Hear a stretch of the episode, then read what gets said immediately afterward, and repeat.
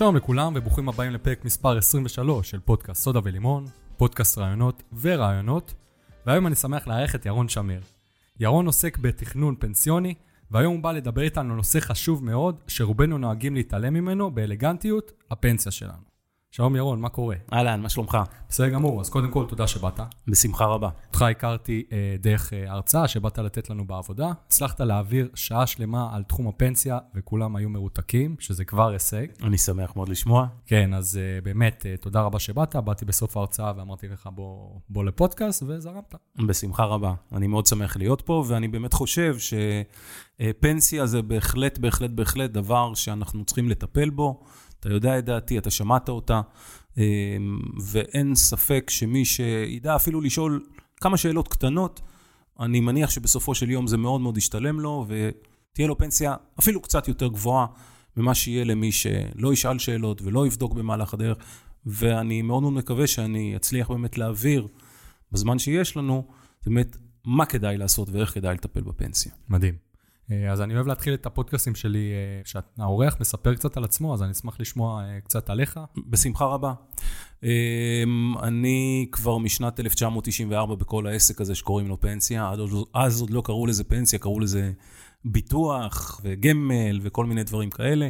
התחלתי את הקריירה שלי באמת בכל מיני תפקידים כאלה ואחרים בחברות ביטוח. שימשתי בכל מיני תפקידים.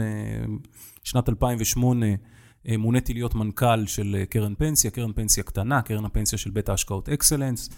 אה, ובמסגרת של התפקיד שלי, בשנת 2008, אני לא יודע עד כמה מכם זוכרים, אבל היה באמת משבר מאוד מאוד גדול בשוק ההון.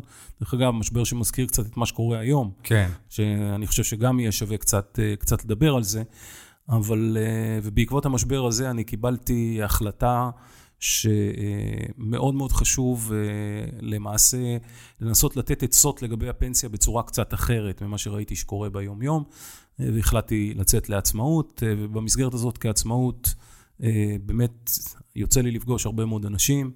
בכל מיני שלבים של חייהם, החל מחבר'ה שרק מתחילים לחסוך לפנסיה, ועבור באנשים שכבר פורשים לפנסיה.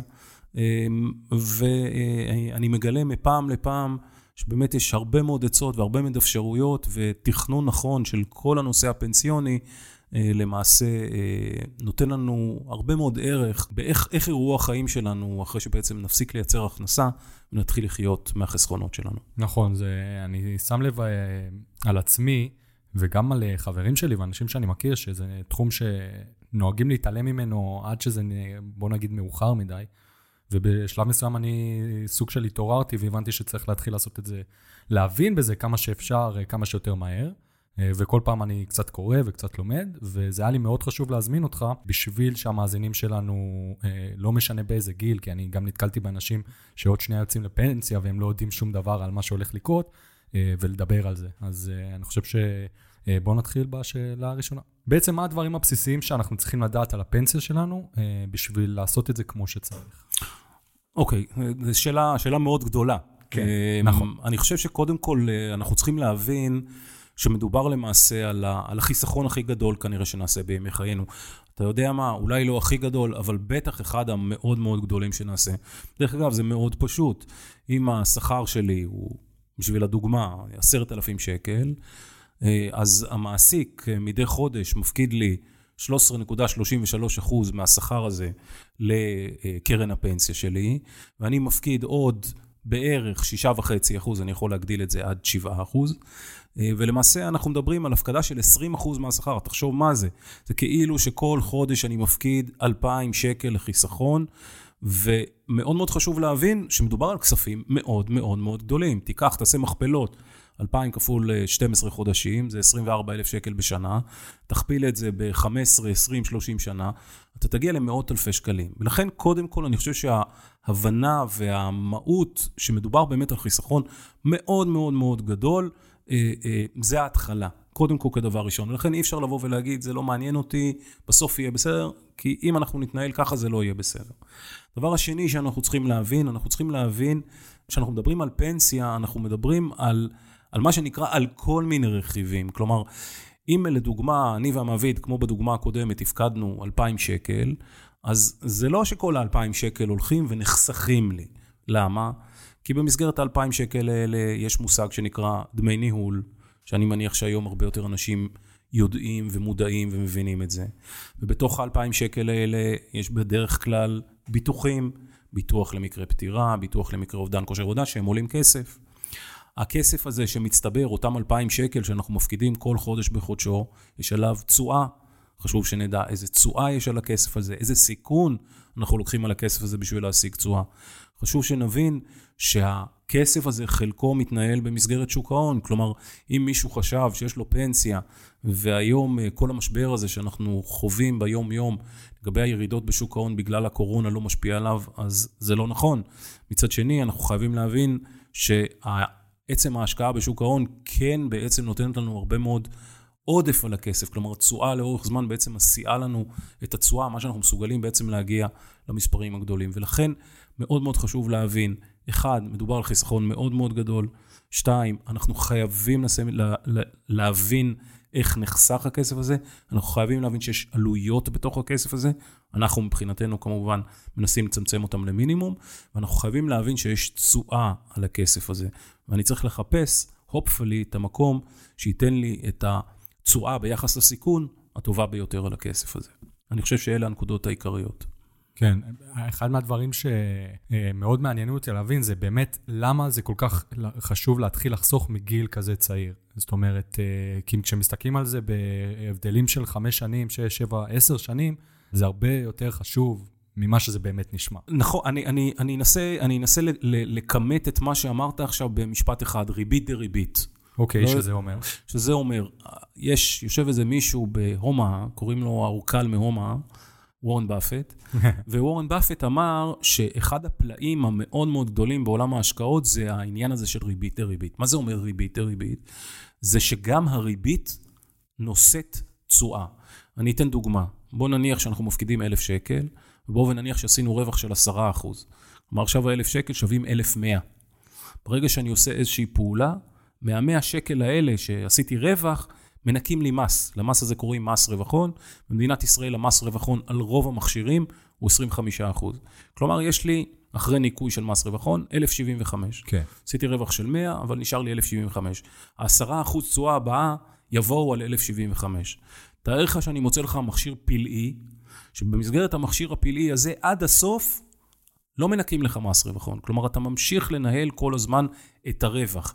הרווח ממשיך להשיא רווחים, על כל הרווח. זאת אומרת שלא מורידים לך 25. נכון מאוד, כלומר הרווח במכשיר הפלאי הזה, ה-10% הנוספים לא יהיו על 1,075, אלא יהיו על 1,100.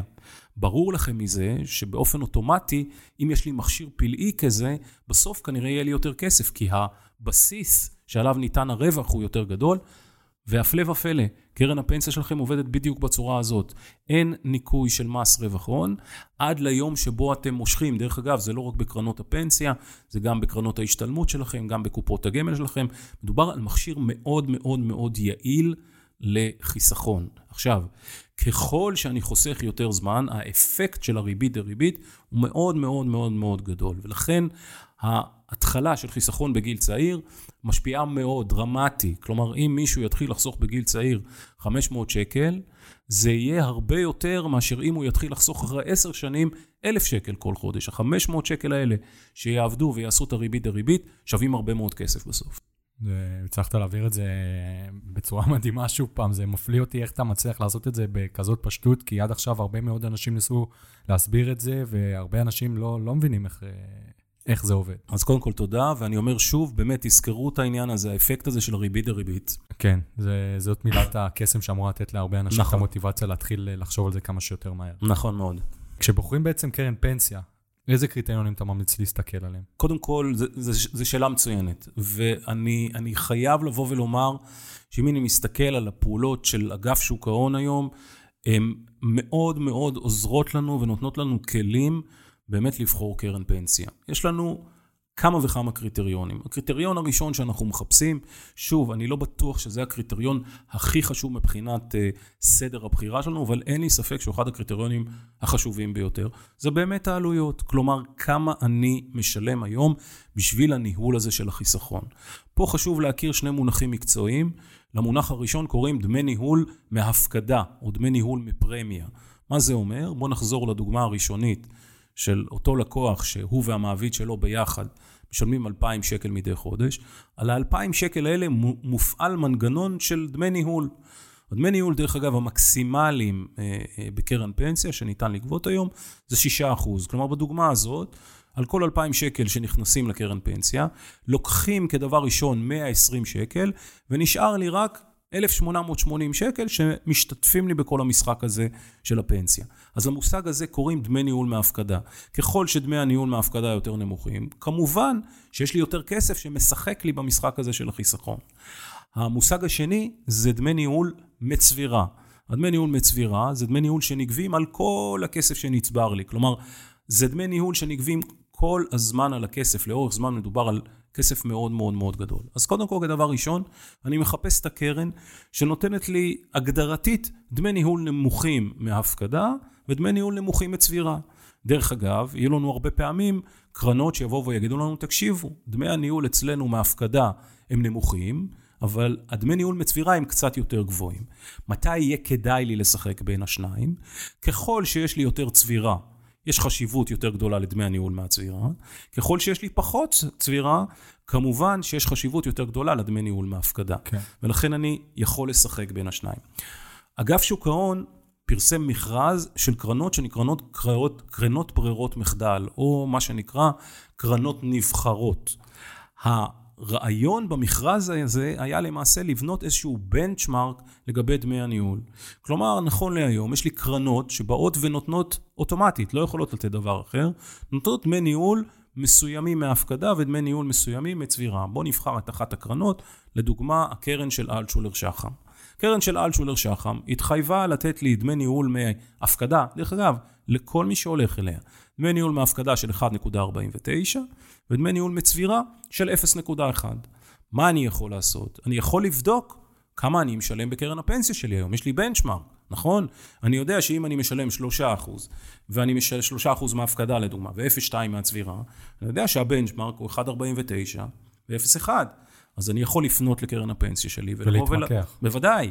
או שלחילופין, אם הם לא מוכנים לגשת לקראתי, אני תמיד יכול, ובכל דקה ודקה, לעשות מה שנקרא מעבר לקרן, הקרן הנבחרת של אה, משרד האוצר, ושוב, יש עוד שלוש קרנות, קרן הפנסיה של פסגות, קרן הפנסיה של הלמן אלדובי, קרן הפנסיה של דש, וכמו שאמרתי, גם קרן הפנסיה של אלטשילר שחם. אז קודם כל דמי ניהול. שחשוב להדגיש שאף אחד מהם הוא לא אה, נותן חסות לפודקאסט, אז אין פה העדפה למשהו. לגמרי, מאוד מאוד חשוב להבין שאני מסתכל על זה בתור בנצ'מארק, והשוק לוקח את הכסף הזה בתור, בתור בנצ'מארק, הוא לוקח את הקרנות האלה בתור בנצ'מארק, ואנחנו רואים כל הזמן ירידה בדמי הניהול.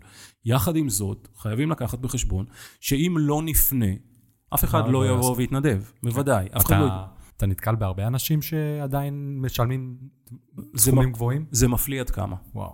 זה מפליא עד כמה. דרך אגב, אנשים לפעמים עם הרבה מאוד כסף, אה, ולפעמים מדובר על אנשים מבינים, אנשים חכמים מאוד, שפשוט מאוד לא מסתכלים על עלויות הניהול שקיימות בקרן הפנסיה שלהם או בפוליסת הביטוח שלהם. ושוב, אני, אני מדבר עכשיו בעיקר בעיקר על קרנות פנסיה, אבל זה קיים גם בפוליסות ביטוח, וזה קיים גם בקרנות השתלמות, וזה קיים גם בקופות גמל. מאוד מאוד מאוד חשוב לבדוק את דמי הניהול. זה קודם כל הקריטריון הראשון. ואיפה הם יכולים בעצם לבדוק את אותו בנצ'מארק? אה, מה הם צריכים לחפש בגוגל? לחפש בגוגל קרנות נבחרות, יופיעו להם כל ארבעת הקרנות הנבחרות, יופיעו דמי הניהול מההפקדה לגבי כל קרן, דמי ניהול מצבירה לגבי כל קרן. בנצ'מארק מצוין. דרך אגב, אני לא יודע עד כמה אנשים מסתכלים על הדוח השנתי שנשלח מקרן הפנסיה, אבל גם בדוח השנתי מופיע כמה משלמים בממוצע כלל עמיתי הקרן דמי ניהול. כלומר, אני יכול לראות האם בקרן שלי, בקרן בו אני, בו אני נמצא, לא, אני עכשיו לא מסתכל על קרנות חיצוניות. האם בקרן שלי הממוצע דמי ניהול הוא יותר גבוה ממה שאני משלם, או יותר נמוך ממה שאני משלם, ואז גם יש לי שמה את הבנצ'מארק שאני יכול לבוא לקרן הפנסיה שלי, בלי לדבר בכלל על הקרן ברירת המחדל, ולבוא ולהגיד, אני משלם יותר מהממוצע. בכל דוח שנתי זה מופיע. שווה להסתכל על זה ולראות האם אני משלם יותר, כי כתוב לי כמה אני משלם, וכמה ממוצע עמיתי הקרן משלמים. בנצ'מארק פנטסטי, בנצ'מארק נהדר, בהחלט, בהחלט, בהחלט אפשר להסתכל על זה. שתוך אה, שיחת טלפון אה, אחת אתה אפשר כבר אה, לחסוך הרבה מאוד כסף. לחלוט. לחלוטין. זה היום הרבה יותר פשוט ממה שזה היה בעבר. מדהים. כן. אחד מהדברים שנתקלתי בהם אה, בזמנים שעברתי בין עבודות, זה משפט קבוע שאמרו לי כל הזמן, אה, נגיד, אה, לא למשוך את כספי הפיצויים. כן. למה זה? תראה, זה, זה, זה, זה, זה בהחלט, בהחלט בעיה. כי היום קרן הפנסיה עובדת על שיטה שנקראת שיטת הצבירה. מה זה אומר? זה אומר שלמעשה הפנסיה שלי נקבעת על פי כמה כסף שאני צובר. כלומר, אם אני אצבור מיליון שקל, או אם אני אצבור מיליון וחצי שקל, סביר להניח, למה אני אומר סביר להניח? כי יש עוד כל, פעש, כל מיני השפעות, אבל בכמעט 99 אחוז, שלמי שצבר מיליון וחצי שקל, יהיה פנסיה כנראה יותר גבוהה ממי שצבר מיליון שקל.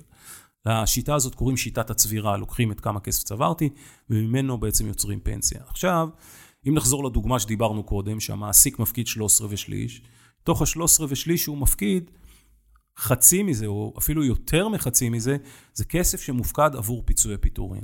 לכן, אם אני מסתכל על החבילה הזאת של ה-20 אחוז, ואני מבין שמתוך החבילה הזאת של ה-20 אחוז, שמונה ושליש מהכסף הזה זה פיצויי פיטורין, ברור לך שאם אני אמשוך פיצויים כל פעם שאני אעזוב את העבודה, בסוף הדרך אני אגיע רק עם חצי מהכסף שהייתי יכול להגיע בהתחלה. עכשיו, אני משתדל מאוד מאוד לא להיות קטגורי בעניין הזה, כי זה גם בסדר אם לקחתי את הפיצויים ועשיתי איתם אולי השקעה אחרת. כן. אבל אם לקחתי את הפיצויים לצורך צריכה, אין ספק שכנראה ב long run עשיתי טעות. אם לקחתי את הפיצויים והשקעתי אותם כי אני מאוד מאוד מאמין, לדוגמה, בשוק הנדל"ן, והחלטתי לקנות דירה להשקעה, זה בסדר, פיזרתי השקעות. אבל אם לקחתי את הפיצויים והשתמשתי בהם לצורך צריכה, אין ספק שפגעתי לעצמי בפנסיה או בחסכונות או האפשרויות שיהיו לי לטווח ארוך. זה, זה בעצם- אין ספק. זה מתקשר לריבית דריבית שדיברנו עליה. לגמרי. לגמרי. אז אם אני לוקח ושם את זה במקום אה, אה, מקום אחר לחיסכון, זה בהחלט יכול להיות פתרון, אבל אם לקחתי וצרכתי את זה, די גמרתי לעצמי את הפנסיה. כן. יש משהו שאני שומע אה, לאחרונה, זה שפעם הפנסיה הייתה שונה. זאת אומרת, בתקופה של אה, ההורים של חלקנו, אה, תלוי בני כמה אנחנו, אה, היו, היו להם תנאים הרבה יותר טובים. אתה יכול שנייה לתת קצת רקע כדי להבין מה קורה, כי גם אני מתחיל לקרוא בכל האתרי חדשות, שעכשיו זו התקופה שמתחילים להיות בעיות עם, ה, עם, ה, עם ההחלפה הזאת שהייתה. לגמרי. תראה, הפנסיה שלנו היום, כמו שהסברתי, היא בנויה על שוק ההון. היא בנויה על מה שנקרא, על כמה כסף אני אצליח לצבור, ומה תהיה תוחלת החיים, שזו מילה נורא נורא מפחידה שאני אפרוש לפנסיה. תוחלת החיים זה, אם אני אעשה את זה נורא נורא פשוט, זה, זה כמה זמן בממוצע חי בן אדם שמתחיל לממש את הכסף, לדוגמה בגיל 67. זה ממוצע, אף אחד אה, לא אומר שזה מה שאותו חוסך יחיה, אבל זה ממוצע, ועל פי זה מחושבת הפנסיה. עכשיו בוא ונניח שצברתי מיליון שקל, ובוא ונניח שממוצע החיים שלי הוא 20 שנה. בוא ניקח משהו אחר, ונניח שאותו בן אדם שצבר מיליון שקל, אומרים לו, תקשיב, ממוצע החיים היום שאתה פורס זה כבר לא, מילי... לא, כבר לא 20 שנה, אלא מצאו תרופה מסוימת, והמיליון שקל האלה צריכים להספיק ל-25 שנה.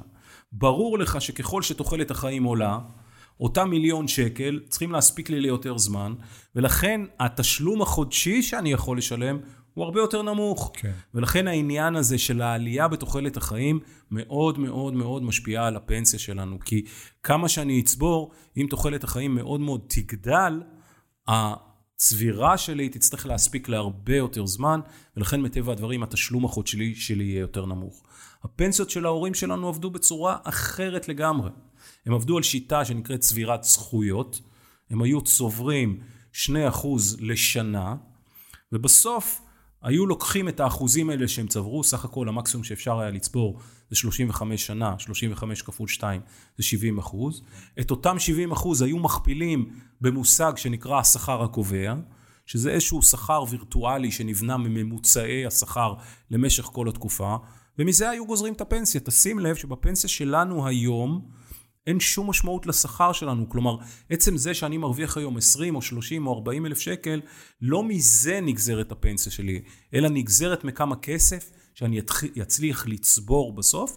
hopefully, אם אני באמת אתחיל לחסוך בגיל צעיר, ואם אני אבחר מסלולי השקעה כמו שצריך, והקרן שלי תעבוד כמו שצריך, ולא יהיה דמי ניהול יותר מדי גבוהים, hopefully זה באמת פחות או יותר ישקף את השכר שלי.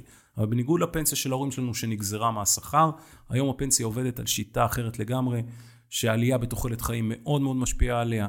תקופות של אבטלה שבה אין הפקדה מאוד מאוד משפיעות עליה, משיכה של כספים מאוד מאוד משפיעה על הפנסיה שלנו. ולכן אנחנו מדברים כאילו על שני עולמות שונים לגמרי. אצל ההורים שלנו היה הרבה יותר ביטחון, אצלנו מטבע הדברים יש הרבה יותר אי ודאות. אמ, ולכן יש את החשיבות המאוד מאוד גדולה שאנחנו ננסה לעשות בחלקת אלוהים הקטנה שלנו את המקסימום שאנחנו יכולים. זה, זה אומר שאנחנו, אה, פעם היה אפשר לדעת בכמה בערך כסף יהיה לך בפנסיה, היום זה ממש בלתי אפשרי לדעת באמת. זה, אתה הגדרת את זה בצורה מאוד מאוד טובה. זה נורא מצחיק שברגע שבא אליך מישהו ושואל אותך, תגיד כמה פנסיה יהיה לי, אז אני יכול לבוא ולהגיד לו, תשמע, בהנחה כזאת וכזאת, והנחה כזאת וכזאת, יהיה ככה וככה. אין לי מספרים מוחלטים לתת לו, וזה בהחלט, בהחלט, בהחלט בעיה. יחד עם זאת, חשוב מאוד להבין שהמערכות של הפנסיה בכל העולם מתנהלות היום בצורה הזאת. קרנות פנסיה שהיו להורים שלנו הן קרנות גירעוניות. אה, למעשה, אנחנו הם אלה שתומכים בקרנות האלה דרך מיסים שאנחנו משלמים, דרך תמיכות של הממשלה. שוב, אה, אצלנו המצב הוא אחר לגמרי. אה, והאחריות שלנו על גבי ניהול הפנסיה שלנו היא מאוד מאוד מאוד גדולה, ולטעמי היא קריטית ולא מספיק מובנת. אנחנו לא נותנים מספיק כלים, אנחנו לא מספיק מחנכים את החבר'ה אה, הצעירים שמשקיעים לפנסיה, איך לטפל בפנסיה הזאת, והפודקאסט הזה בהחלט אה, נותן לפחות כלים בסיסיים לאיך להתחיל להסתכל על העניין הזה. נכון, זה לגמרי, אני מסכים. וזה משהו ששוב פעם, אני אדגיש את החשיבות, שדחיינות בכל דבר, יש דחיינות שיכולה להזיק אה, בטווח הקצר, אבל זה דחיינות שלגמרי זה חשיבות אה, עיקרית שחייבים להתעסק איתה. יש דרכים שאפשר אה, לת... לשפר את הפנסיה שלנו, לא מהכוונה של הפנסיה עצמה, אלא אה, לתת לה חיזוק מכיוונים אחרים. שמעתי כל מיני מושגים אה, כמו קופת גמל, אה, דברים אה, כאלה, שבעצם יכולים לעזור לנו כשנפרוש? כן, אז, אז קודם כל זה מאוד מאוד חשוב, אבל אני, אני רוצה אה, שנייה, אה, לחזור שנייה לנושא עליו דיברנו, שבעצם מה הקריטריונים של לבדוק את קרן הפנסיה שלנו, ובעצם דיברנו רק על הנושא של דמי ניהול, וחשוב לי להדגיש שיש פה עוד שני דברים מאוד מאוד חשובים. הדבר הראשון אה, אה, זה בעצם התשואה. קח בחשבון שאם קרן הפנסיה שלי לאורך זמן מפגרת ב... חצי אחוז או באחוז מדי שנה מקרן פנסיה מתחרה וזה קורה, סביר להניח שבסופו של יום יהיה לי הרבה פחות פנסיה מהפנסיה שצברה יותר תשואה לאורך זמן. גם זה מאוד חשוב לי להפנות באמת את מי שמקשיב לנו, את מי שרוצה לקחת מפה אה, אה, טיפים. אה, יש היום אתרים אה, אובייקטיביים לחלוטין, אתר כמו הפנסיונט, אתר כמו הגמלנט, שהוא יותר מתעסק בקרנות השתלמות, ואתר כמו הביטוח נט, שזה אתר שמתעסק אה, בביטוחים, ושם אני יכול להשוות את התשואה של הקרן שלי לאורך זמן מול קרנות אה, מתחרות, מול קרנות אלטרנטיביות. ולכן שווה, שווה, שווה, שווה, מדי פעם, לא כל הזמן דרך אגב, אני לא צריך כל הזמן לעבור בין קרן לקרן, כי סביר להניח שאני אתפוס את הקרן דווקא שהיא למעלה ומתחילה לרדת, ואני אצא ממנה דווקא ש... אני אעבוד הפוך. כן, זה כמו שאתה מנסה לעבור נתיב בכביש. לגמרי, ב- בדיוק. אבל כן, אם אני רואה שהקרן שלי לאורך זמן מפגרת, אני יכול היום אה, לבצע מעבר בלי פגיעה בזכויות לקרן מתחרה, וליהנות ממה שמציעה לי הקרן המתחרה. לכן היום כוח המיקוח וכוח היכולת של הצרכן היום היא מאוד מאוד מאוד גדולה, אבל הוא צריך שיהיה לו את הכלים, והכלי הזה... כמו הפנסיונט באמת, ששם אפשר לראות את התשואות ולהעריך איפה אני נמצא במדד הזה לאורך זמן, ואל תבדקו תשואות של חודש או חודשיים, אפילו לא שנה, אבל כן תבדקו, יש שם תשואות של שלוש שנים וחמש שנים, וגם אפשר להקיש תשואות של טווח יותר ארוך. זה בהחלט, בהחלט, בהחלט אינדיקציה שמאוד מאוד מאוד חשוב לשים אליה לב לאורך זמן. אז זה לגבי מה שרציתי להגיד קודם. עכשיו לגבי השאלה שלך, אתה בהחלט צודק. אמ, יש לי אפשרויות לבצע היום חיסכון באופן פרטי. לאחת מהאפשרויות באמת קוראים קופת גמל להשקעה, שקופת גמל להשקעה הוא חיסכון אה, פרטי, אני משקיע אותו מהכסף שלי, כמו שאני משקיע בחיסכון בבנק, או כמו שאני קונה ניירות ערך, אני יכול לקנות קופת גמל להשקעה. הקופת גמל להשקעה הזאת מתנהלת בכל בתי ההשקעות, אני יכול לבחור מסלולים יותר מסוכנים, פחות מסוכנים, עם יותר השקעה במניות, פחות השקעה במניות, יותר השקעה בחו"ל, פחות השקעה לחו"ל. יש לי את מגוון המסלולים, שדרך אגב, אני יכול לעבור בין מסלול למסלול בלי תשלום של מס רווח הון, אתה זוכר את הריבית כן. לריבית.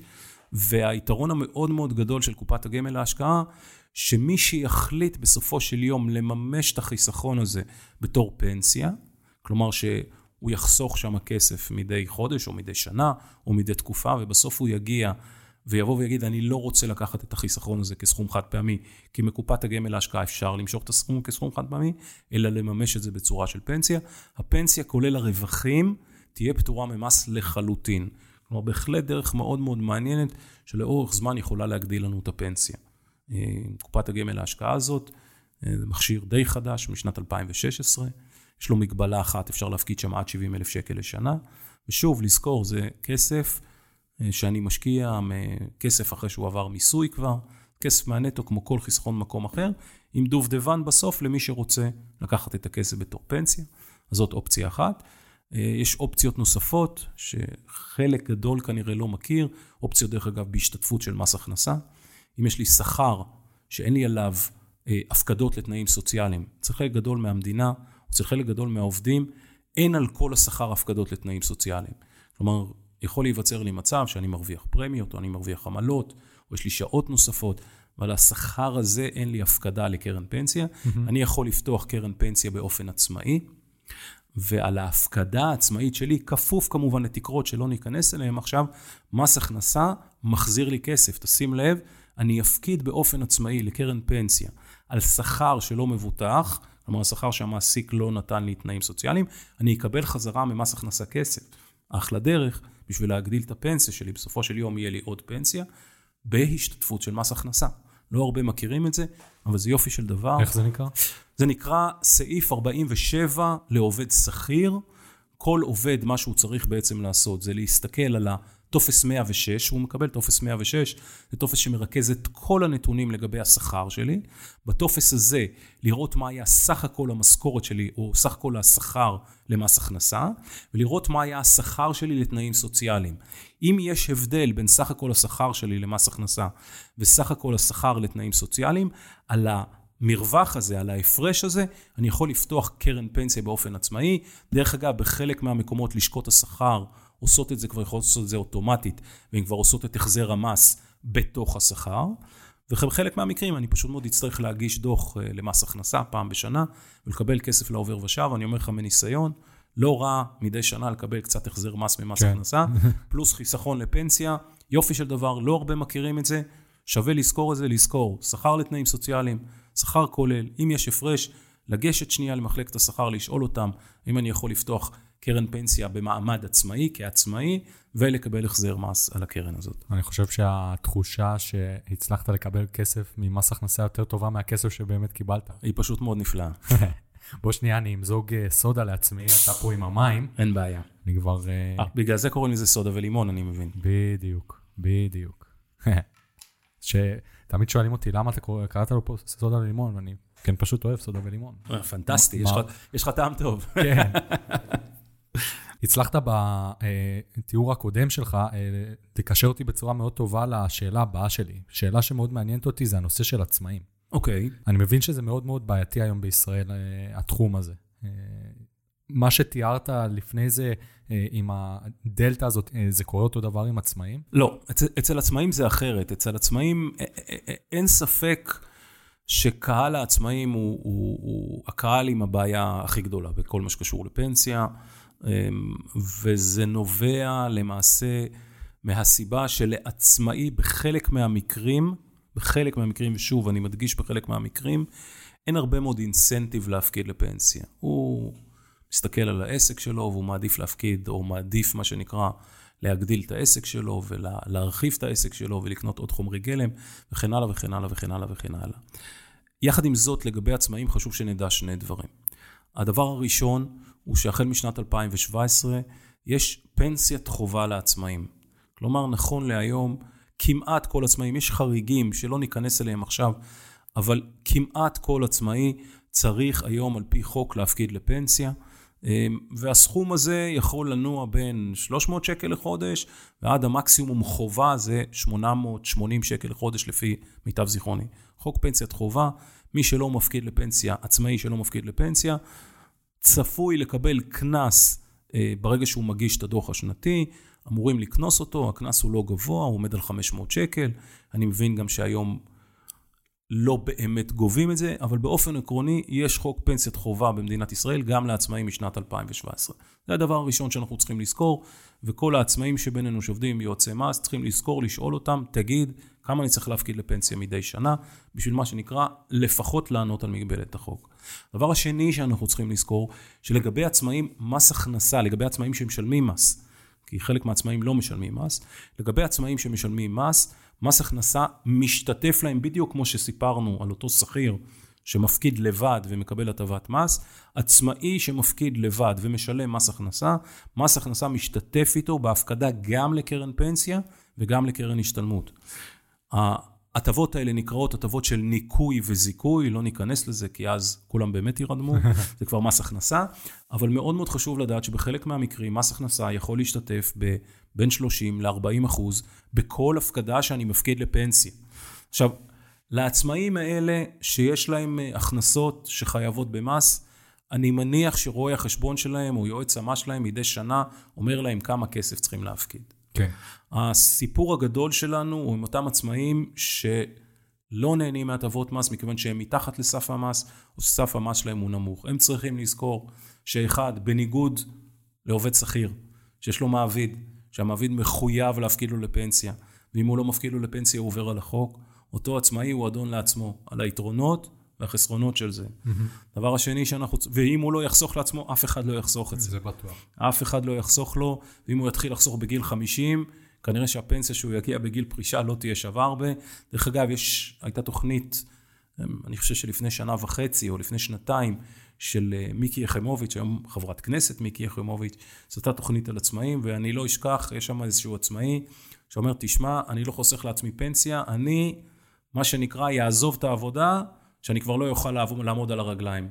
ברגע שאני לא אוכל לעמוד יותר על הרגליים, וזה יהיה גיל 80 או גיל 85, אז אני אצא לפנסיה. אין לי פנסיה, אין לי שום דבר, אני חייב להמשיך להפעיל את העסק.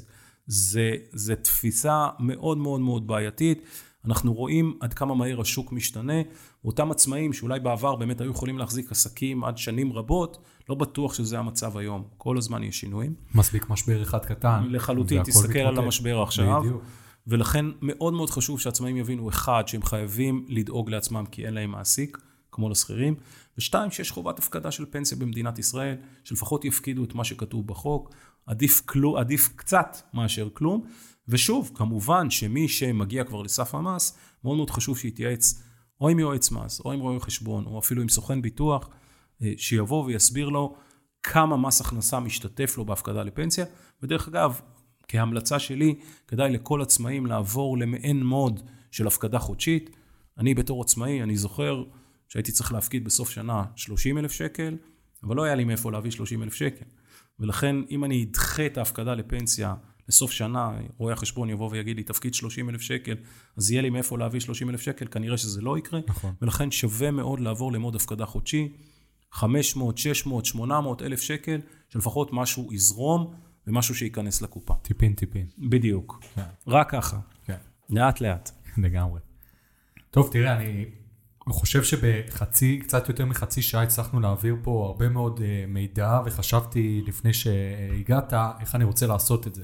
אז חשבתי שבאמת uh, יהיה לנו את החלק הזה שאנחנו נותנים כמה טיפים שיכולים כבר uh, לעזור uh, ישר אחרי שהמאזינים יסיימו את הפרק הזה, ואני חושב שעשינו את זה טוב. ועכשיו אני רוצה שנדבר קצת על יותר מחשבות ופילוסופיות. אין בעיה. כשאתה מסתכל על, על העולם של הפנסיות שלנו היום, ואני אתן לך דוגמה, אני קראתי לפני כמה ימים כתבה מאוד מעניינת בכאן, אה, על הנושא של אה, פנסיות. אוקיי. Okay. שהיום אה, העולם הזה, אה, הצורה שזה קורה, זה מאוד מאוד מסובך. כשמישהו אה, מסיים לעבוד והוא יוצא לפנסיה, הוא צריך, לה, יש הרבה טפסים שהוא צריך אה, להגיש, ו, וזה מאוד מאוד מסורבל.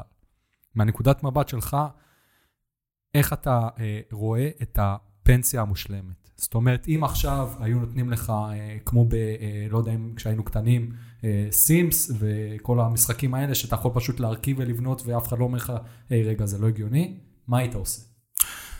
תראה, אני מסכים איתך לחלוטין, ואני הרבה מאוד פעמים שאני, אה, ויוצא לי ללוות הרבה מאוד אנשים שיוצאים לפנסיה, אה, והרבה מאוד פעמים השאלה שנשאלת אה, על ידי הלקוח, תגיד, איך עושה את זה מישהו שלא יושב עם איש מקצוע, וההוא מסביר לו איפה למלות? כי יש באמת המון המון המון מושגים, שהם מושגים שהם פשוט מאוד לא ידידותיים למשתמש, מה שנקרא, ואין לי ספק שהעולם לא צריך לעבוד ככה. פנסיה, מבחינתי, צריכה להיות בדיוק מה שאמרת, דבר מאוד מאוד מאוד פשוט, עם חוקים, או עם מה שנקרא מגבלות מאוד מאוד ברורות, אבל שבמסגרת המגבלות האלה, במסגרת החוקים האלה, כל אחד יוכל לשחק לפי רצונו, ואין לי ספק, דרך אגב, שככל שהדור צעיר יותר, הדבר הזה יותר ויותר ויותר נדרש. אני נפגש היום עם אנשים אה, בגיל מבוגר שפורשים לפנסיה, אז לרוב, דרך אגב, עצם זה שאין יותר מדי אופציות, זה די טוב. כלומר, לא צריכים לבחור יותר מדי, וזה ברור שאני מקבל פנסיה לכל החיים, אם חס וחלילה קורה לי משהו, בת זוגתי או בן זוגי ממשיך לקבל 60% מאותה פנסיה לכל ימי חייו. אבל כל עולם הפנסיה חייב להשתנות, הוא אמור להיות הרבה יותר פשוט, הוא אמור להיות הרבה יותר ידידותי למשתמש, ואני אומר שוב, אני כן רואה, אני כן רואה את זה, שבהחלט יש כיוון ללכת לעניין הזה. תיקח חלק מבתי ההשקעות היום, בתי ההשקעות מאפשרים לך להצטרף לקרן פנסיה בארבעה מסכים. שוב, זה מאוד מאוד אידיאלי, אבל ברגע שאתה נשאל שם איזושהי שאלה, אם יש לך ככה וככה ואתה עונה כן, אז כבר זורקים אותך החוצה מהאינטרנט ולך תפגוש בן אדם. כן. אבל הדברים חייבים להיות יותר ידידותיים, חייבים להיות יותר פשוטים, וסך הכל פנסיה במהות היא לא מוצר נורא מורכב, הוא מוצר שיש בו חיסכון, הוא מוצר שיש בו ביטוח למקרה פטירה, הוא מוצר שיש לו ביטוח, בו ביטוח למקרה של נכות. כל אחד ואחד צריך להבין את הנושא הזה ולדעת פשוט מאוד על מה הוא שם יותר את הדגש ועל מה הוא שם פחות את הדגש. זה לא שם. אני, אני מסכים איתך, אני מסתכל על טפסים ולפעמים אפילו אני לא מסוגל לקרוא אותם. העניין צריך להיות הרבה יותר פשוט, אבל אני כן חושב שיש כבר ניצנים של הכיו... לכיוון הזה, ואני בהחלט חושב שככל שהדור, שהיום הוא הדור שמתחיל לחסוך לפנסיה, הוא נמצא כבר, ב... הוא נמצא בשלבים הראשונים של החיסכון לפנסיה, ככל שהוא יתבגר יותר וככל שהדור הזה גם יישב בחברות המנהלות של קרנות הפנסיה, דברים יראו יותר פשוטים. אנחנו עוד חושבים, כל מיני מונחים אנכרוניסטיים קצת, שפנסיה צריכה להיות מורכבת וצריכה להיות פה וצריכה להיות שם, זה לא צריך להיות ככה, זה צריך להיות מוצר מאוד מאוד פשוט ומאוד מאוד ברור למשתמש ההדיוט. ככה זה צריך לעמוד. זה בתפיסה שלי צריך להיות הכיוון.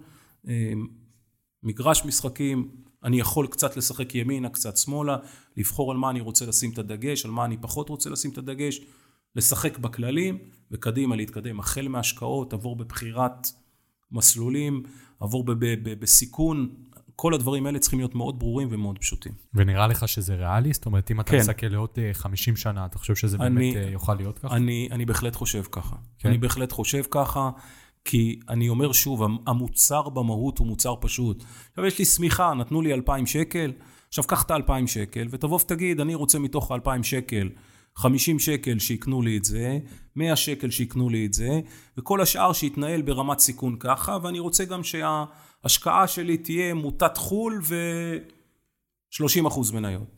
לא צריך להיות מסובך מדי, לא צריך נכון. להיות מורכב מדי, נכון. צריך להיות מאוד ברור. שוב, אני חושב שיש כיוון לעניין הזה, אני רואה יותר ויותר את הדברים האלה. אבל אל תשכח שמדובר על גופים עם הרבה מאוד כסף, עם הרבה מאוד לקוחות, עם הרבה מאוד סוגים של לקוחות. כל שינוי כזה הוא שינוי. דרמטי. דרמטי, הוא שינוי דרמטי, הוא שינוי לא פשוט. אבל אני כן חושב שהכיוון הוא, הוא ברור לחלוטין. המוצר צריך להיות מאוד פשוט ומאוד ברור. אני מסכים, ואני מקווה שזה באמת יהיה, אה, כי אם לא, זה יהיה... אני, אני חושב שאין ברירה. כן. אני חושב שאין ברירה, מכיוון שהדור שחוסך היום לפנסיה מחפש דרכים אחרות. הוא מחפש לבחור את ההשקעות שלו אפילו. יש היום מושג שנקרא IRA, השקעה אישית. אני רוצה לבחור במה אני רוצה להשקיע. ארה"ב זה מאוד מאוד נפוץ, בישראל זה עוד לא כל כך נפוץ. אני רוצה, לא רוצה להשקיע לפי מה שכולם משקיעים. אני רוצה, אני מאמין במניות XYZ ואני מאמין ביבשת אירופה. אני רוצה לקנות את המניות האלה, אני רוצה שהחיסכון שלי יתנהל ככה. מניות uh, ידידותיות לסביבה, מניות... לגמרי. כאלה, כן, יש לגמרי. בהחלט, אני רוצה רק מה שמשקיע. תשמע, יש היום מסלולי הלכה, בסדר? מסלול הלכה זה מסלול שנתפר בהתאם לצרכים דתיים כאלה ואחרים. דרך אגב, יש היום גם מסלול שרעה, שזה מסלול שנתפר לפי צורך של אה, הגדרה של אה, אה, אה, מוסלמים. אוקיי. אוקיי? אין שום סיבה שבעולם שלא יאפשרו לי בעצם לבחור, ומה אני, כמו שאתה אומר, אני רוצה רק חברות ירוקות. כן. תורמות לסביבה. דרך אגב, יש כאלה שאומרים שהן משיגות תשואה עודפת. לפי דעתי עשו כמה מחקרים על הדבר הזה. שמה זה אומר תשואה עודפת? שלמעשה, אם אני משקיע בחברות ירוקות, כנראה שהם ישיגו יותר מאשר חברות שהן לא חברות ירוקות. אוקיי. אבל אני בהחלט חושב שזה הולך לשם, זה הכיוון, והייתי מאוד מאוד רוצה לראות את זה. ואני אומר שוב, אני חושב שזה מאוד מאוד תלוי בדור. ככל שהדור הצעיר יותר ייכנס לכל מיני תפקידים, דרך אגב, דווקא בגופים המנהליים זה יקרה, מכיוון שהם יותר ייצגו את הצרכים של הדור שמתחיל לחסוך. כן. אנחנו, לצערי הרב, אנחנו מנסים להכיר, אבל אנחנו לא חיים בתוך זה, אבל זה בהחלט, בהחלט ילך לכיוון. כן. אני מאוד מקווה, דרך אגב. כן, גם אני. אתה מכיר מדינות שעושות את זה כמו שצריך כבר עכשיו? תראה, כל העניין הזה של הפנסיה הוא, הוא, הוא, הוא כלל עולמי, אין ספק שיש מדינות שיותר מתקנות. בארצות הברית, לדוגמה, לפי, אני לא זוכר את המחקרים האחרונים, אבל לפי מיטב זיכרוני, בערך 50% מהניהול של הפנסיה הוא ניהול בצורה של IRA. אני בוחר במה להשקיע.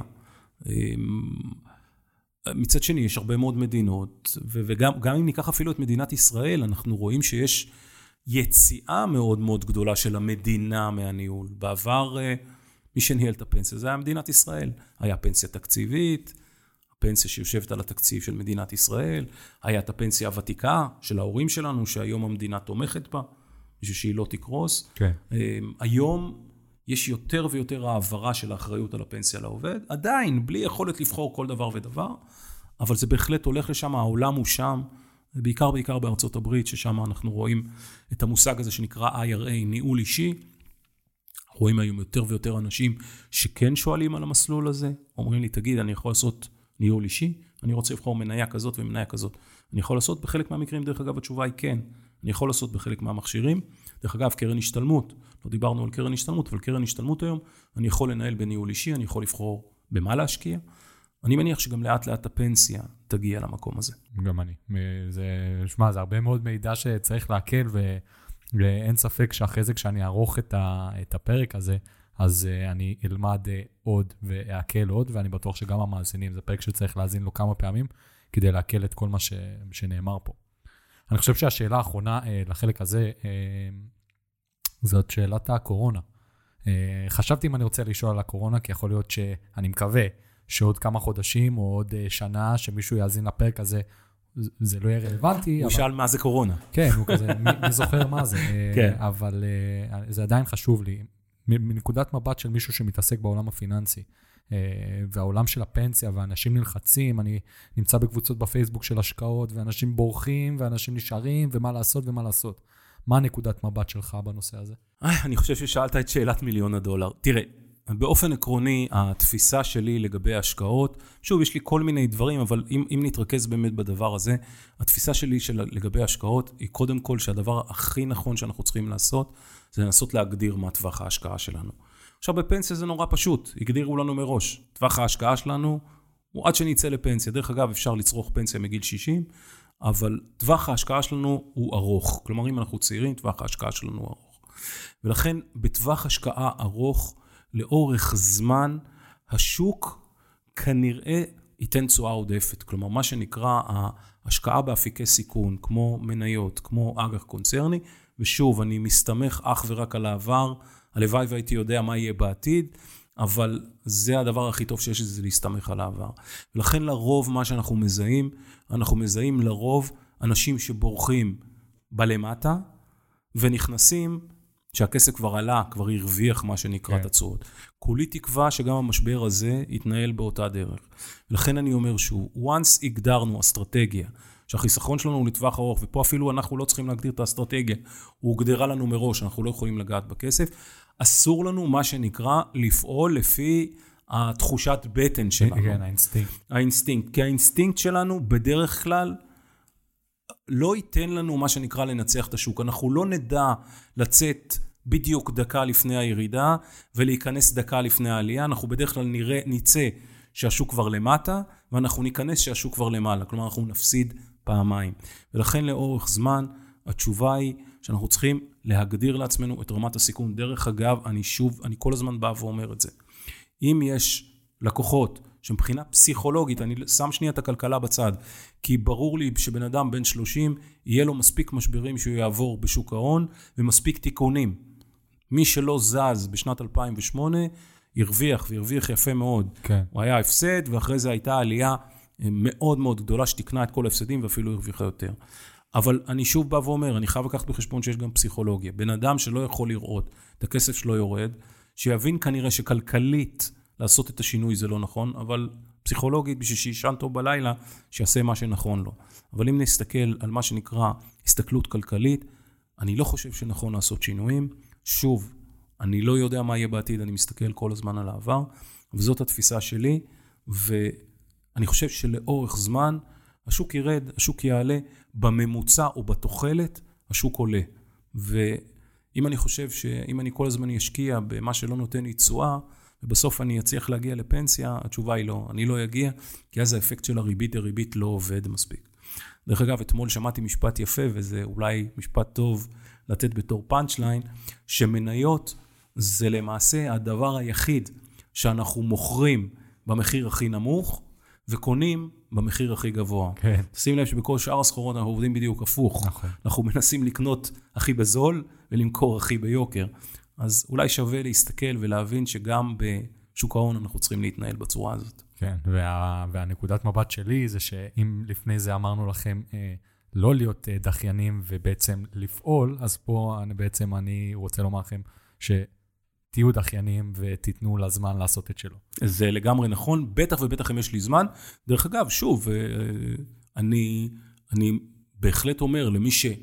אמור עוד מעט לפרוש, זה בהחלט uh, השאלה האם אני מוכן uh, לספוג את ההפסד הזה, והאם יש לי מספיק זמן לתקן. כל עוד יש לי מספיק זמן לתקן, אני חושב שבשורה התחתונה, לא לרוץ ולא לא לפעול לפי האינסטינקטים שלי, זה ברור לי, לא פשוט לראות. אתה רואה את השוק יורד בחמישה, שישה, עכשיו זה יורד בארבעה אחוז, לא פשוט לראות את זה, אבל אני חושב שלאורך זמן אה, השוק יתקן את עצמו. אה, אני מבין, או לפחות לפי מה שאני שומע, יש כבר היום אה, גם קונים מדי פעם, מכיוון שיש כבר איך שקוראים לזה בשוק, סחורה טובה שנמצאת במחירים טובים. כן. ואני מניח שלאורך זמן אה, השוק זה, אבל אי הוודאות היא, היא בעייתית מאוד מאוד. זה האלמנט העיקרי. לגמרי, אי הוודאות היום היא מפחידה והיא לא פשוטה. מקווה שנעבור את זה, ושאנשים באמת עוד כמה חודשים יגידו, זה לא מעניין כבר. בדיוק, מה זה הקורונה הזאת? בדיוק, רק בירה. בדיוק, קורונה, נכון. למה? בוא נתחיל לדבר על קסבר קצת. כן, מה שקרה שם. דרך אגב, לא זאת ולא זאת נותנים חסות לפודקאסט. נכון, נכון, לצערי, חבל. נכון, גם אפשר. למרות שאנחנו בקטע של סודה פה. נכון. אני חושב שזה דרך טובה לעבור לחלק האחרון של הפודקאסט. שמחה. אה, שזה השאלות הכלליות, שזה שאלות שאני שואל כל אורח שמגיע. כן. אה, בכללי, אה, לאו דווקא קשור לתחום המקצוע שלך. שאלה ראשונה, זה אם לא היית עוסק במה שאתה עוסק היום, בשום צורה, מה היית רוצה לעשות? מה החלום? וואו, את האמת? כן. לגלוש גלים באיזשהו אה, אי מבודד, אה, באיזשהו מקום בדרום אמריקה, היה נראה לי מאוד מאוד נחמד. להתעסק, אני חושב שאני אני משפטן בהשכלה, אני חושב שזו הייתה יכולה להיות קריירה לא רעה במקום. כן, מה שנקרא, אה, משפטן ביום גולש לא בלילה, כי כן, אפשר לגלוש בלילה. בדיוק. אבל, אה, כשמתחיל להיות חשוך. בדיוק, לא להתבלבל אבל, אני לא עושה היום לא את זה ולא את זה, כן. אני היום אה, אה, מספיק עסוק אה, גם בדברים אחרים, כן. כן. איפה תהיה עוד 15 שנה? אני מקווה שבפנסיה. אני, כן, אני, אני מקווה מאוד מאוד שאני אה, יותר רגוע, יותר, אה, מה שנקרא, פחות ב, ביום-יום, באטרף, עם המשפחה, מאוד מאוד חשוב. אה, לאט-לאט, ככל שעובר הזמן, מבינים עד כמה יש לזה חשיבות. אני חושב שהיום, אה, בצל הקורונה, בריאות, לא? זה, זה מה שחשוב. הכי חשוב. כן, לגמרי. האם היית עושה משהו שונה בחיים שלך, ואם בעצם היית יכול ללכת אחורה בזמן ולתת אה, עצה לעצמך, מה היית אומר? אני חושב שאם הייתי מסתכל אחורה בזמן, ואם הייתי רוצה לתת לעצמי עצה, אז אני, אני זוכר שסיימתי את הלימודים, הייתי מאוד מאוד לחוץ uh, להתחיל לעבוד. אני חושב שאם הייתי נותן לעצמי עצה, הייתי אומר, חכה, קח שנה, קח שנתיים, תעשה, תעשה בשביל הרוח שלך, בשביל כן. דברים אחרים, ואז תיכנס לעבוד, למרות ששוב, אני לא מצטער על זה, סך הכל נכנסתי למקום טוב. אבל אם אני מסתכל בגדול, אני חושב שזה ה... זה משהו שהברייק הזה קצת היה, חסר לי. כן, הגלישה אה, בין... קצת חסר לי איזה כן. שנה, שנתיים כאלה, אבל אפשר לעשות את זה גם עכשיו. כן, לגמרי. לחלוטין. שאלה חדשה, שאתה הראשון שאני שואל אותה. או-אה. אה, אם היית יכול לשבת לכוס סודה, או כוס של כל משקיע אחר שאתה רוצה, Mm, ברור. אה, בן אדם שחי, או כבר אה, לא איתנו, מי היית רוצה לשבת? וואו. זו שאלה מצוינת. תשמע, אמ, אני חושב ש... טוב, זה קצת קשה לשאול אה, באמת, ואני, שוב, אני מסתכל על הטווח של ה-10-15 שנה האחרונים, אני לא מסתכל עכשיו אחורה על כל מיני גיבורים היסטוריים ודברים כאלה, כי אני מניח שאם אני אחשוב על זה לעומק, אני אמצא אחד כזה. אני חושב שעם סטיב ג'ובס היה כן. מאוד מרתק אותי לשבת, אני אה, פשוט מאוד מנסה כל פעם מחדש להבין איך הבן אדם ידע להמציא את השוק מחדש, זה, זה פשוט מאוד אומנות. מדהים. כן. באמת אה, כנראה מאוד מיוחד. אני מבין שגם על היתרונות וגם החסרונות, אבל מאוד מאוד מעניין להבין איך עובד ראש של אה, בן אדם כזה. לגמרי. האמת שאני הייתי בטוח שתגיד וורן באפט. לא, לא. לא, זה, אני מחפש את ה... כן, סטיב ג'ובס נשמע לי מקום טוב. אני מניח שאם אני אחשוב אחורה, אני אמצא עוד כל מיני כאלה. כן, אבל זה בהחלט נראה לי טיפוס לא רע, לגמרי. בהחלט. אם היית יכול להיות שר כלשהו בממשלה, כמו שר הבריאות או שר החוץ, איזה שר היית רוצה להיות ולמה? לא הייתי רוצה להיות שר. הגדרתית לא הייתי רוצה להיות שר. אמ, אני חושב שאם הייתי יכול, אתה יודע מה? אם היה שר לענייני גמלאים, הייתי מוכן להיות כזה. אני חושב אה, שנגרם להם הרבה מאוד עוולות, אני חושב שיותר מדי מספחים להם את החיים. לחלוטין. שוב, אני לא רואה את עצמי בתור שר, כי הבירוקרטיה הייתה כנראה הורסת אותי, אבל uh, אני חושב שאם יש קהל שהיה מעניין אותי לעזור לו ולתת לו, זה הקהל הזה. זאת אומרת, יש את שר הרווחה, אבל לא שר הרווחה, זאת אומרת מישהו שממונה רק על המבוגרים. תשמע, אני, אני אתן פה אולי איזשהו טיפ, זה פחות אולי לכל, ה, לכל החבר'ה פה, הצעירים יותר, אבל אני מגלה היום הרבה, אצל הרבה מאוד אה, אה, פנסיונרים שמקבלים פנסיה, שמשלמים אה, מס הכנסה לחינם, לדוגמה. למה הם משלמים מס הכנסה לחינם? מכיוון שהפנסיה שלהם היא לא פנסיה מאוד מאוד גבוהה, והם לא יודעים שבפקודת מס הכנסה הם זכאים לקבל פטור, אבל הפלא ופלא, בשביל לקבל את הפטור הזה, אני צריך לבקש אותו. כלומר, לא נותנים לי אותו באופן אוטומטי. תוצאה מאיזושהי סיבה כזו או אחרת. כל פעם מחדש מרתיח אותי הדבר הזה. לגמרי. אני חושב שלדוגמה זה משהו ש... לשפר את הדברים האלה, כלומר לנסות לראות איך נותנים פתרונות לדברים האלה. ביטוח לאומי, אני לא יודע כמה, היה, כמה פעמים יצא לך להסתכל על טפסים של ביטוח לאומי, אבל בן אדם שבן 67, גיל 70 לפעמים, אמור למלא טפסים כאלה, זה, זה פשוט מאוד... אתה צריך באמת, שיהיה לך מורה נבוכים איך לעשות כן. דברים כאלה. אז דברים כאלה, וכולל דברים אחרים לגבי אוכלוסיית הגיל השלישי, אז אולי את זה הייתי מוכן לעשות, אבל בשורה התחתונה אני חוזר למה שאמרתי בהתחלה, אני לא חושב שאני יכול ומתאים להיות שר למשהו. חשבתי על זה תוך כדי שדיברת, באמת, אולי צריך באמת לעשות איזה מ- מין אה, עמותה שעוזרת לאותם. אז, אז יש, אם אני, יש? אני, אני מניח שיש, אני מניח שיש הרבה כאלה. אמ, שוב, זה, זה, זה באמת מודעות ואיך להעביר אליהם את הדברים ואיך קצת יותר לחשוף אותם לדברים. ושוב, אתה, אתה צריך לזכור שאם באוכלוסייה הקודמת שדיברנו, מאוד חשוב הדינמיות ולעשות את זה, אז זה כנראה צריך להיות בדרך אחרת. אה, אני מניח שלאט לאט אה, יותר ויותר אנשים לוקחים את השרביט הזה ומנסים לעשות את זה. אה, אני, דרך אגב, אני רוצה להגיד לך שאחד הדברים שהכי עושים לי כיף בעבודה זה, זה באמת שאני יושב עם, עם גמלאי ש, שמאוד מאוד מתלבט לפני היציאה שלו לפנסיה, ושאנחנו גומרים פגישה, הוא אומר לי, ירון, הייתי עם המון חששות, עכשיו אני רגוע, כי אני מבין מה הולך להיות, שזה המחמאה הכי טובה שאני מסוגל לקבל. עצם זה שלקחתי מישהו ועזרתי לו להבין את זה, מאוד מאוד חשוב. במיוחד שזה מישהו שהוא... חלוטין. מבוגר, כן. מבוגר ולא בדיוק יודע מה לעשות. כן. מאוד מאוד חשוב. נכון.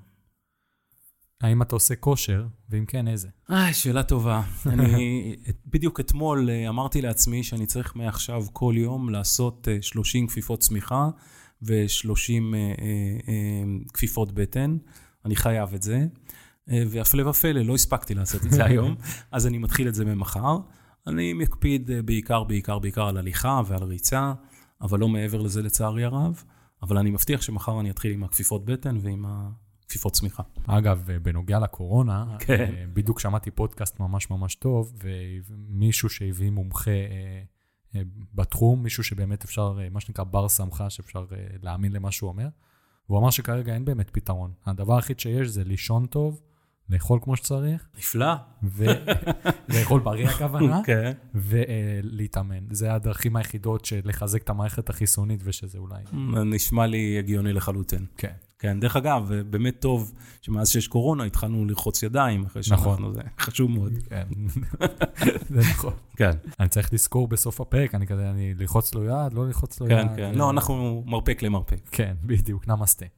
אה, ושאלה אחרונה, כן. אה, אם יש לך המלצה אה, לפודקאסט טוב או ספר, או גם וגם. אז תראה, פודקאסטים אני פחות מכיר. אוקיי. תראה, שוב, אני לא מתייחס עכשיו לכל מיני פודקאסטים של מוזיקה, כי אני מאוד מאוד אוהב לשמוע אותם. אני שומע הרבה מאוד את uh, יובל גנור, את פופלקס ו- ואת הדברים האלה. Uh, ספר, אני בזמן האחרון גיליתי סופר שקוראים לו סקוט טורו, שהוא סופר שמתעסק uh, בעולם המשפט, כותב כל מיני ספרים, לא ספרים מסובכים מדי, לא ספרים מורכבים מדי, אבל ספרים שאני די התחברתי אליהם. אני... מאוד מאוד מאוד אה, נהנה לקרוא אותו. ספרים נוספים שאני יכול היום לזכור, לא, אני אומר שוב, אני חוזר לדמות שהייתי רוצה לפגוש. אני חושב שהספר על אה, סטיב ג'ובס, כתב אייזקסון לדעתי, הוא ספר מאלף, הוא okay. אוקיי. ספר uh, יוצא מגדר הרגיל. אני מאוד נהניתי לקרוא אותו, לדעתי אפילו קראתי אותו פעמיים, למרות שהוא כן, עבה מאוד. כן. וכמובן, הארי פוטר, זה כן. חובה לקרוא. זה... כן. זה גם, נראה לי הספר של אה, סטיב ג'וב, זה בין הספרים היחידים שיש לי חשק לקרוא אותו עוד פעם. לגמרי. טוב, ירון, עשינו את זה. אני אה, שמח מאוד. כן, שנייה לפני שאנחנו מסיימים, אני אשמח לתת לך באמת במה, אה, שאנשים, אם הם רוצים ליצור איתך קשר, איך הם יכולים לעשות את זה. בשמחה רבה. אני, א', אני באמת אשמח לענות על מה שאני יכול. שוב, חשוב מאוד להבין שלרוב באמת השאלות הן שאלות מאוד מאוד ספציפיות, ו- ובחלק מהמקרים באמת צריכים לעשות בדיקות קצת יותר לעומק. אבל באמת, מי שרוצה אה, יכול, אה, אה, בדרך כלל, הדרך הטובה ביותר היא לשלוח לי מייל. אני משתדל לענות הרבה במיילים, קשה לי הרבה יותר לענות בטלפון. המייל שלי זה ירון, Y-A-R-O-N, שטרודל, פנסיה, P-E-N-S-I-A, נקודה אינפו. כל מי שרוצה יכול לשלוח אלי, אליי מייל, ואני מבטיח שאני אשתדל לענות. אה, אני בדרך כלל עונה תוך אה, יום, אז אם אה, לא עניתי לכם תוך יום, אז תשלחו לי עוד פעם, כי כנראה המייל לא הגיע למקום הנכון. וזהו, אני מאוד מאוד, מאוד מאוד נהניתי, ואני מאוד מאוד מקווה באמת שנתתי איזה שהם טיפים שבאמת יכולים לעזור, ואני אומר שוב, לשאול שאלות, לשאול שאלות, תקבעו עם הסוכן שלכם, עם המנהל תיק שלכם, תשאלו שאלות.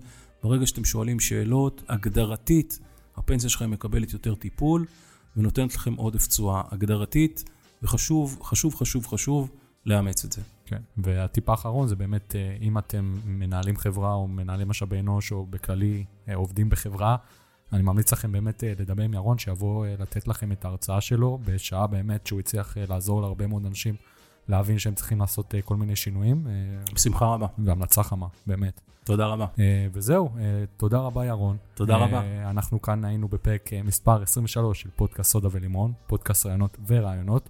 תודה רבה לכם המאזינים, אני אשמח שתעשו subscribe לפודקאסט בכל ספק שאתם אוהבים ומאזינים דרכו. וכמובן שאם אהבתם אז תספרו לחברים שלכם, אני חושב שהרבה מאוד פרקים ובמיוחד הפרק הזה, אלה פרקים שכולם צריכים להאזין להם כי זה, זה, זה יעזור פשוט לכל מי שיקשיב. וכמובן שגם תעקבו אחריי בפייסבוק, מאוד מאוד חשוב, ושם יש כל מיני אה, סיפורים ודברים נוספים שאני נותן כערך מוסף. וזהו, תודה רבה שהאזנתם, אה, ונתראה בפרק הבא של פודקאסט סודו ולימון. יאללה ביי.